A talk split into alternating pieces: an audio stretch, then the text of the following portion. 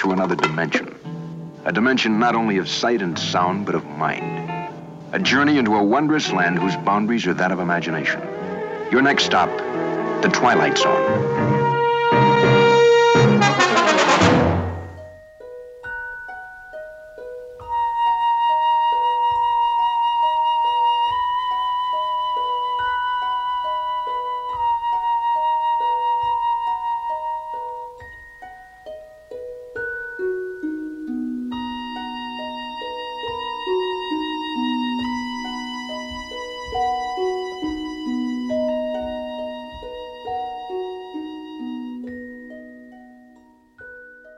Few years ago now, not through planning or foresight, the episode Night of the Meek landed here on the Twilight Zone podcast at precisely the right time of year. And tonight, also without planning or foresight, the Twilight Zone has gifted us another timely tale. Tonight we'll meet Professor Fowler, who is a teacher at the Rock Spring School for Boys. Alfred Edward Housman died in 1936. All of you will recall, I'm quite sure, a Shropshire lad, a little of which I'm now going to read to you. When I was one and twenty, I heard a wise man say, Give crowns and pounds and guineas but not your heart away. Give pearls away and rubies, but keep your fancy free. But I was one and twenty, no use to talk to me. The heart out of the bosom was never given in vain. Tis paid with sighs aplenty and sold for endless rue. And I am two and twenty, and oh, tis true, tis true. Professor Fowler will soon learn that it's time for him to close the door on his past, and as he does, so do we, bidding farewell to another season and another year. So, in many ways, it is time for the changing of the guard. Professor Ellis Fowler, a gentle, bookish guide to the young, who is about to discover that life still has certain surprises, and that the campus of the Rock Springs School for Boys lies on a direct path to another institution, commonly referred to as the Twilight Zone. First broadcast on the 1st of June 1962 written by Rod Serling and directed by Robert Ellis Miller. So a bit of a blink and you'll miss it Rod Serling narration this time round, although originally as scripted it was longer and Martin Grams Jr. documents this in Unlocking the Door to a Television Classic. So as written it was, what you've just seen is not just the end of a semester, it happens to be the end of an era. Professor Ellis Fowler, a teacher of literature, a gentle, bookish guide to the young, is about to find a package under his Christmas tree, and not a pleasant one. He doesn't realize it yet, but after half a century of planting seeds of wisdom and then watching the fruits of his harvest, he is to discover that he has come to the end of the field and is about to be discarded and that the campus of the Rock Hill School for Boys lies on a direct path to another institution commonly referred to as the Twilight Zone. Tonight's director Robert Ellis Miller is a name that we haven't heard before on the Twilight Zone, and we won't hear it again, and it's always interesting to see how these one time directors fit in with the overall vibe of the show. He was born in 1927, and we've actually only lost him a couple of years ago, in 2017. He was a New Yorker by birth, and at this time, he was doing the rounds on the television shows of the day, like Perry Mason, The Donna Reed Show, Dr. Kildare, and so on. But in the mid 60s, he moved over to features, for a while at least, and to some acclaim Alan Arkin and Sondra Locke in his film Heart is a Lonely Hunter were Oscar nominated, as was Tom Conti in Reuben Reuben in 1983. So clearly a director with some talents, and after moving into films, he never really went back to episodic television, but the majority of his later filmography were television movies, and he worked steadily until the mid 90s. Now, before the opening narration, Professor Fowler reads a poem which he called A Shropshire Lad by A. E. Housman, who was a British poet from the mid 1800s. But A Shropshire Lad isn't a poem in and of itself, it's actually a collection of poems, 63 to be exact, and apparently it's quite a pessimistic collection, and many of the poems are preoccupied with death but without the comfort of a religious connection, no afterlife to go to, and the poems themselves became very popular with musicians and have constantly been written into songs. When I was one and twenty, I heard a wise man say, Give crowns and pounds and guineas,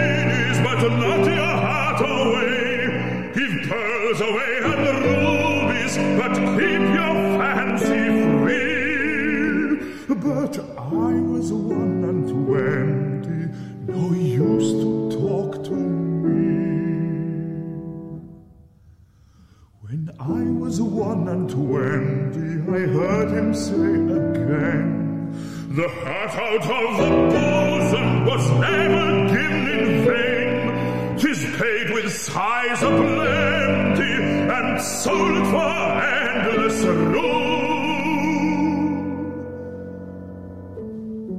And I am two and twenty, and oh, tis true,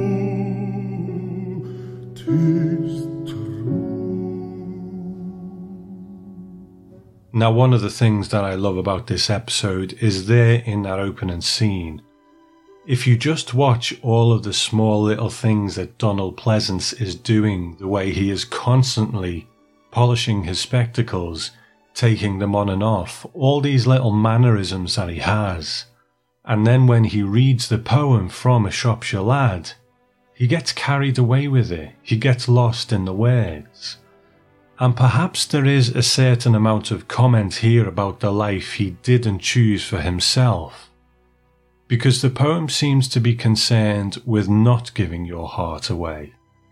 And we'll find out that Professor Fowler isn't a married man. He lives a simple life where his profession is his main reason to exist. So, did he heed the advice of this poem at one time, or is it simply just a moment of reflection? Either way, it suggests to me that this is a teacher who isn't just in love with his profession, but his subject too. So, what does a man do when the thing that his life has been built around is going to be taken away? You can tell the trustees from me that old Fowler won't desert the ship. no, sir. He'll stay at the wheel through fair weather and foul watch the crews come aboard, and then depart. Professor. Come aboard. Professor Fowler, then- please hear me out. Hmm? The communication from the trustees was not a contract. As a matter of fact, it was a notice of termination. You've been on the faculty for more than 50 years. You reached the normal retirement age several years ago. We decided at our winter meeting that perhaps a younger man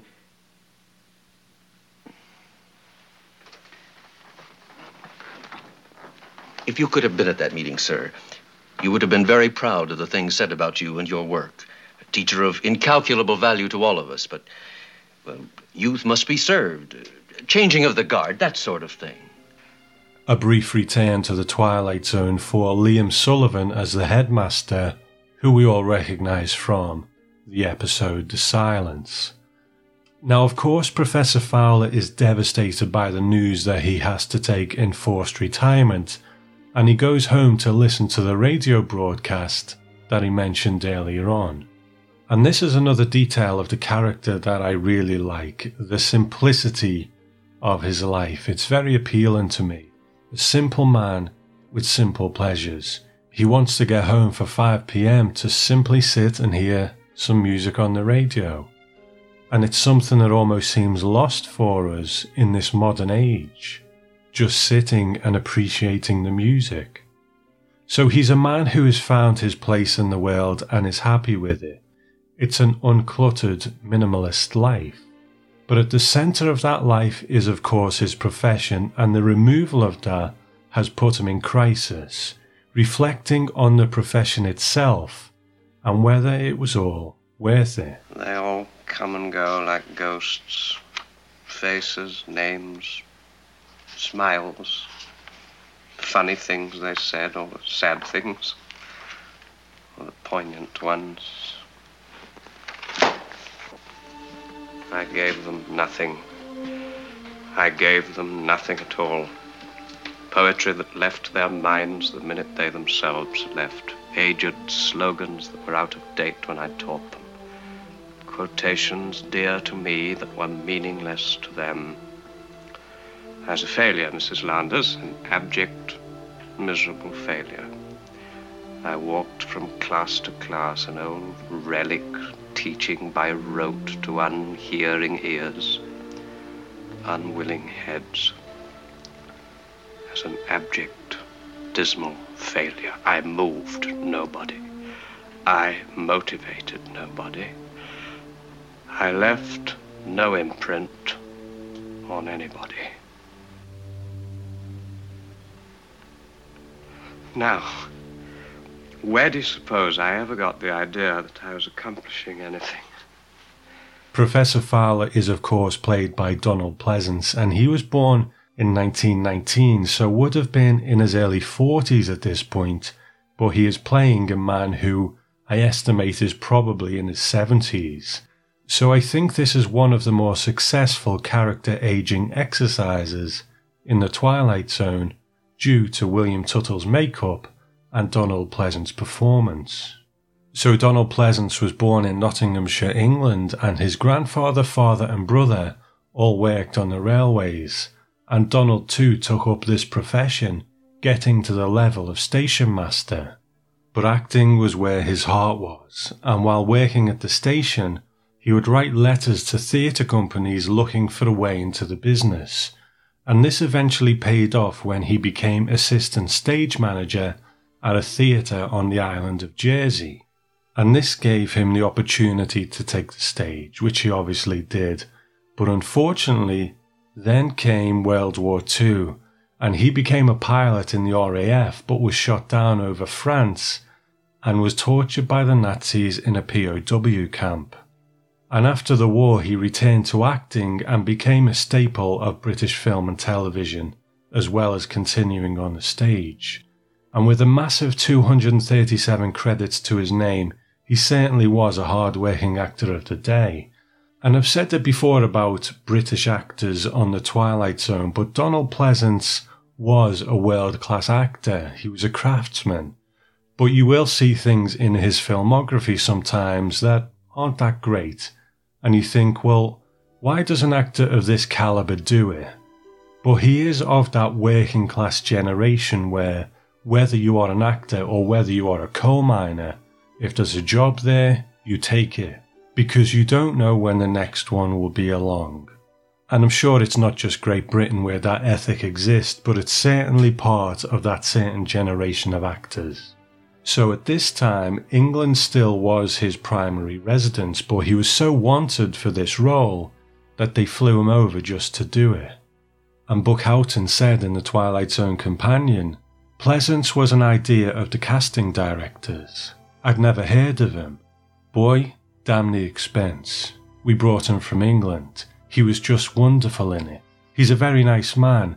I have a feeling it was his first time in the country professionally, and while he was a thoroughgoing professional with a huge experience in stage and everything else, he was a little apprehensive of this whole experience because he arrived on a given day and five days later it was all going to be over. So he had a lot to absorb. But Bob Miller is very together and gave him confidence, and we were off and running. Buck Houghton said it was money well spent, and I agree. Now, Donald Pleasence was known for his intensity, both in that piercing stare that he had and in his overall performances, and it's what made him so in demand as a screen villain and also gave him the required drive as the Van Helsing like foil to Michael Myers in the Halloween movies. So it's a delight to see him bring that intensity to a truly good man. Whether it's the way he reads the poetry at the beginning of the episode and gradually lets himself get carried along with it, or the way he denounces his own worth and importance in that great speech that he just gave. Now, in The Twilight Zone Companion, Marc Zicree very much praises Donald Pleasence's performance in what he says is a difficult role because it's wordy and cliched. Now, it never struck me as cliched as such, but certainly there have been similar stories and similar characters. Goodbye, Mr. Chips is perhaps one of the most famous ones. And it's also certainly wordy, and Donald Pleasence really has to carry the weight of the episode on his shoulders. But he makes it look easy, and I don't sit and think that this is a man in his 40s playing a man in his 70s. I'm just watching a craftsman at work, so top marks for Donald Pleasence. But as a side note, he isn't the only Professor Fowler in the Twilight Zone multiverse. And I am, of course, talking about Twilight Zone Radio. But this time, the person who plays Professor Fowler is a familiar Twilight Zone voice. Let's see if you can guess who it is. They come and go like ghosts. Faces, names, smiles, the funny things they did, or sad things, or silly ones, or noble ones. And I gave them nothing. Oh, Mr. Fowler. But it's true, don't you see? I gave them nothing at all to protect them from the world. I realize that now. Poetry that left their minds as soon as they left the school. Aged slogans and homilies that were already out of date when I repeated them. Quotations so dear to me that were meaningless to them. Surely not. I was a failure, Mrs. Landers. I was an old relic that walked from class to class, speaking by rote to unhearing ears, unwilling heads. I was a dismal, abject failure. I motivated no one. I left no imprint. Now, where do you suppose I got the idea that I was accomplishing anything? It is, of course, Orson Bean from the episode Mr. Beaver, so thankfully for him, he went from the bottom tier straight to the top. But unfortunately, our Professor Fowler isn't doing so well at this point, and he walks out into the snow with the intention of ending his life. Well, Mr. Mann, I wonder if you ever had any self doubts. I guess not. Be ashamed. Die until you have won some victory for humanity. I have won no victory. Now I am ashamed to die.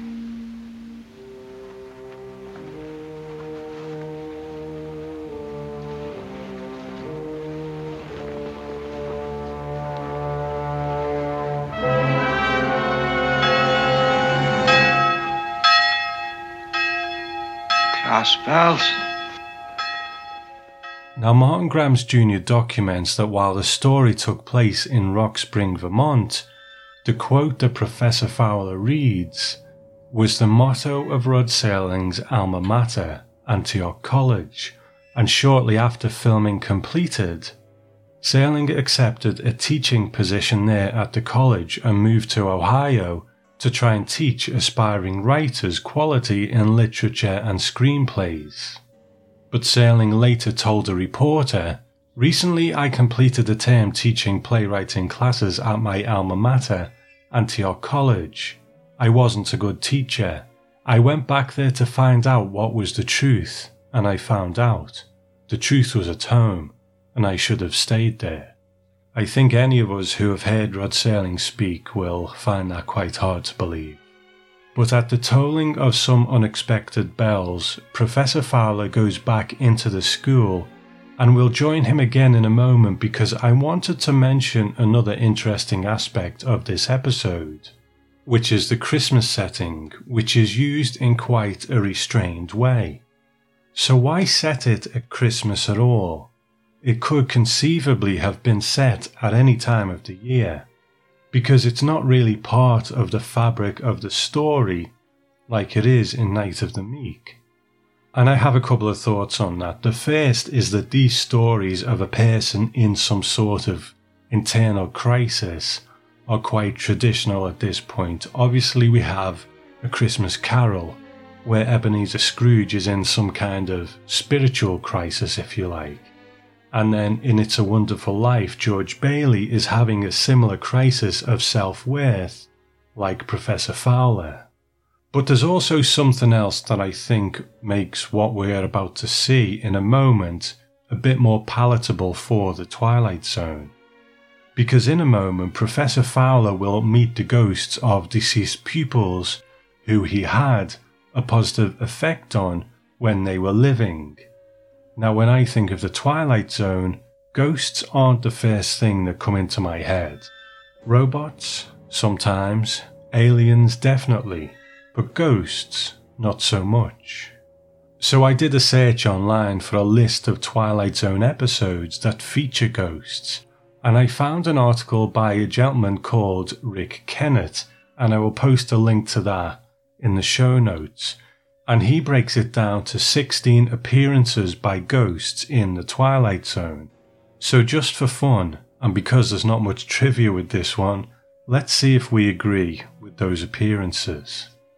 And the first one he mentions is Judgment Night. Now, I don't really see that one as a ghost story. The people on the boat who are there for the purposes of the whole elaborate thing that's going on, I don't think they are the ghosts of who they were in life. And then the captain himself, I don't really see him as a ghost. I see him more as someone who is in purgatory, the next one he mentions is a passage for trumpets saying that Gabriel is a ghost, and I would disagree with that one too because Gabriel is an angel, so that's a completely different thing for me. Next, The Hitchhiker with Nan Adams. I guess we could probably go with that one. Yes, she is a ghost. Now, the trouble with Templeton are his friends and his wife, who put on this elaborate show for him, are they ghosts? In a manner of speaking, I suppose, but I see that more as him going to wherever they are, into the Twilight Zone or wherever they may be. My personal opinion is that a ghost is more a visitation, someone coming to you. So it's a bit borderline, that one, I'm not too sure. Then, long distance call, we have the grandmother on the phone. I suppose, I suppose she is reaching out from beyond the grave, so it's, uh, again, she doesn't make an appearance though, but I can see why he's put that one on the list.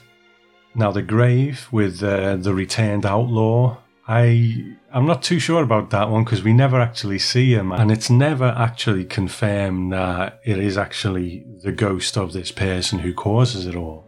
It might just all be a coincidence, so I'd probably cross that one off the list too.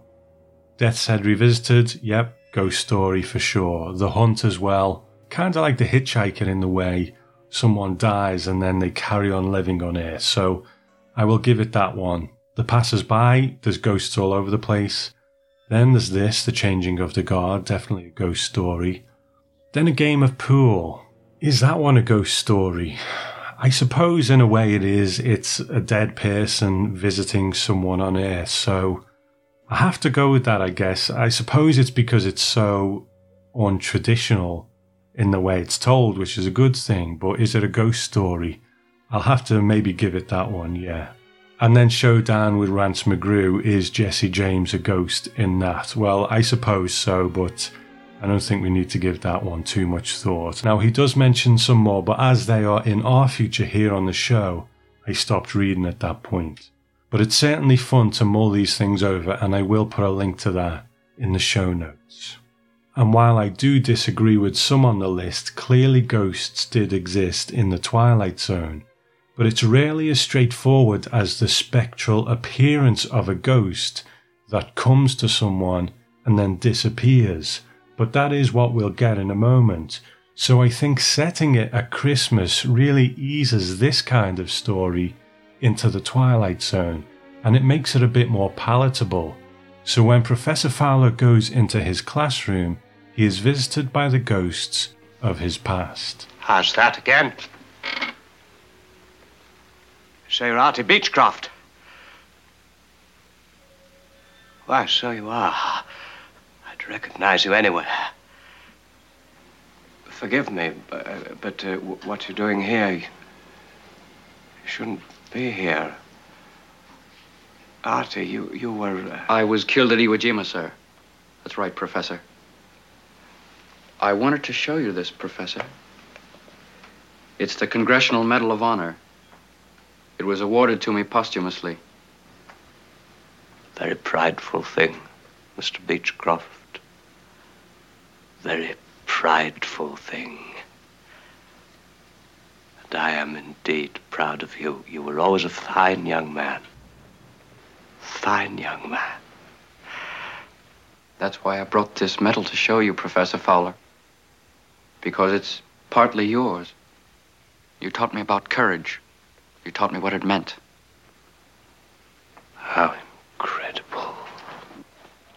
In the last episode, Rod Serling was very critical of it, so it's nice that this time he actually saw the value in this one. And Martin Grams Jr. documents that Serling wrote to a number of critics and editors of trade columns and he said, I hope you will forgive my succumbing to the ritual and at least accept my motives as honourable. On June 1st, The Twilight Zone will wind up its third season on air with a production called The Changing of the Guard.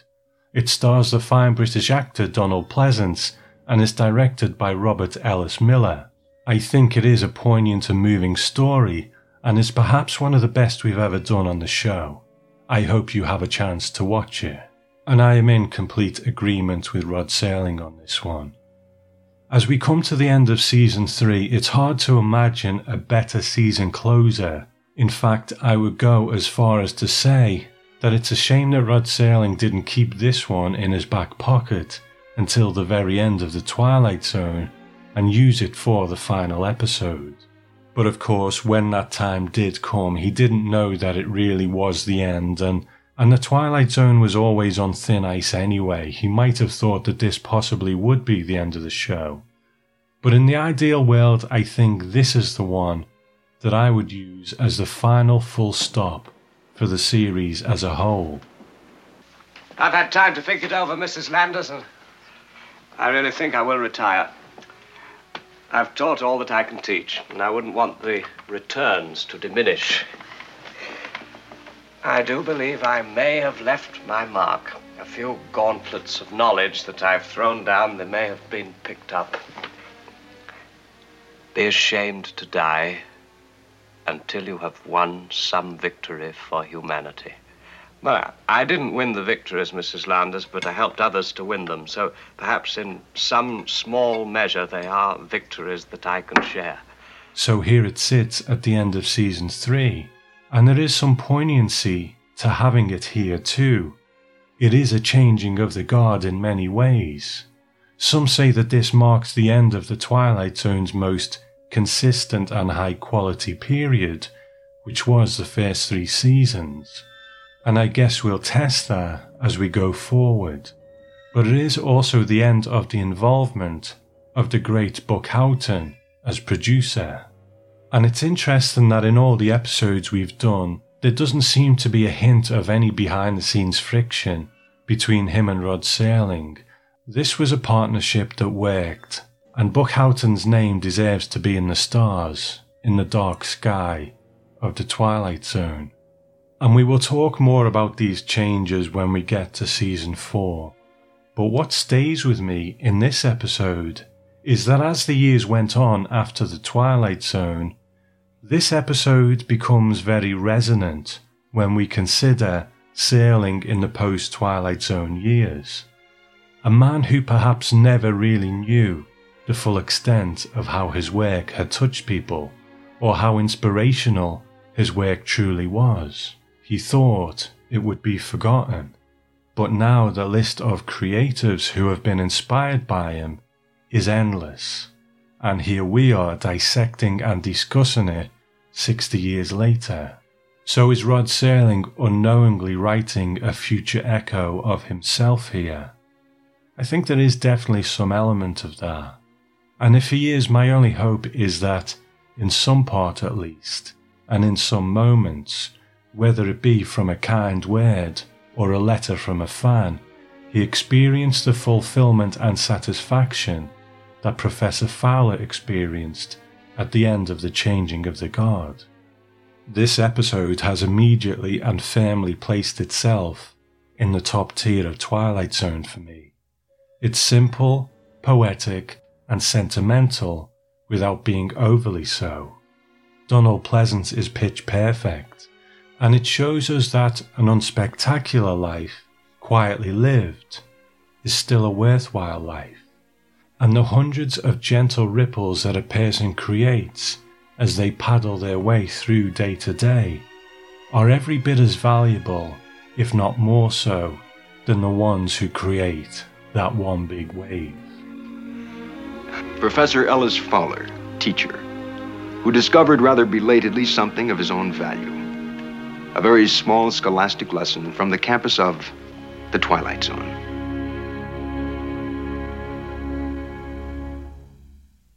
I'd like to give a special Christmas shout out to the gentleman over at the Twilight Zone Vortex, which is one of my favourite Rod Serling and Twilight Zone places on the internet. They do a great blog over there, and I will place a link to it in the show notes. Because recently on Facebook they posted something from a Twilight Zone magazine, and it's called My Most Memorable Christmas, and it's introduced by Carol Serling. And she says Rod served in the 511 Parachute Regiment during World War II. When he wrote this, he was a young, newly returned home soldier. It is admittedly unsophisticated and ingenuous, but at Christmas, there's always room for a little extra sentiment. And I suggest that the story was not only addressed to the men of the 511th, but to all of us who approach this holiday season with hope and faith in the future. And Rod Serling wrote this I'm writing this for a very limited audience. The 1800 members of the 511th Parachute Infantry Regiment who spent a Christmas on a god-forsaken mountaintop on Leyte, the Philippine Islands, 1944. It was a grey morning, carved out of grey clay and shadowed by fog. It was not just a time, it was a mood, the kind of mood that is part of the province of combat and never conveyed vicariously to the human being who has not lived physically with the tension, the violence, and the anguish of protracted war. But the 1800 men I make mention of, they'll remember it, and they'll remember that morning. It came after a month of nameless, dateless days in a month, because war is like that. It is separated into moments of survival, and the passage of time is unheeded except to chronicle the fact that some have lived and some have died. On this particular Christmas morning, the regiment had been committed for 31 days. They had marched up the jungle sides of a mountain to mop up what was supposed to be the defeated remnants of some scattered Japanese units. The remnants turned out to be a division in force and intact. The 511th got baptized in a ceremony that took one month of daily battle and desperate and constant hunger, until on the 24th of December it had finally defeated its brave and desperate enemy to push on past the last block and survey Ormoc Bay on the other side of the mountain. A long line of men rested along the sides of the jungle trail, grey jumpsuits that blended with grey covered beards, tired inward looking eyes that reflected nothing but the fog and the greyness of the morning. We had come up as fresh initiates in the art of war, and were now dirty postgraduate men, taught wisdom by the impatient teacher of conflict. We lay there with a resignation to the wet, to fatigue, and to a neutral awareness that we breathed and could walk and that ten miles down the mountain there would be sleep and food. A nineteen year old second Louis got up to his feet and spoke through the first beard he'd ever worn. All right, on your feet, let's move out. We rose. The packs, the ammo belts, the weaponry, all fused to us like extensions of our bodies. The weight so constant that it was all part of us, and we started to plod slowly through the ankle deep mud, a long line of dirty bearded sameness. And then somebody far up the line stopped dead, and there was a whispered message that went down past the ranks. Each man froze and held his breath because any whisper passed down from up front meant a machine gun or a pocket of Japanese or a mine trail or any one of a dozen other reminders that there was a war here and we were a part of it. But this particular message was nothing less than an incredible jar to memory, a reminder of a different sort. The whispered voice of the man in front of me said, It's Christmas. I continued to lift my feet up, one after the other, weighed down by the fifty pounds of equipment attached to a sparse one hundred pound frame, and suddenly I wasn't aware of the cold rain. I wasn't conscious of the mud that clung. I gave no thought to the sick little ache deep inside the gut that had been with us for so many days. Someone had just transformed the world. Two words had just reminded us that this was the earth and this was mankind, and that people still lived and we did also. It's Christmas. And then a scratchy, discordant, monotone voice way up in front started to sing, O come all ye faithful. Somebody else picked it up, and then we all sang. We sang as we walked through the mud.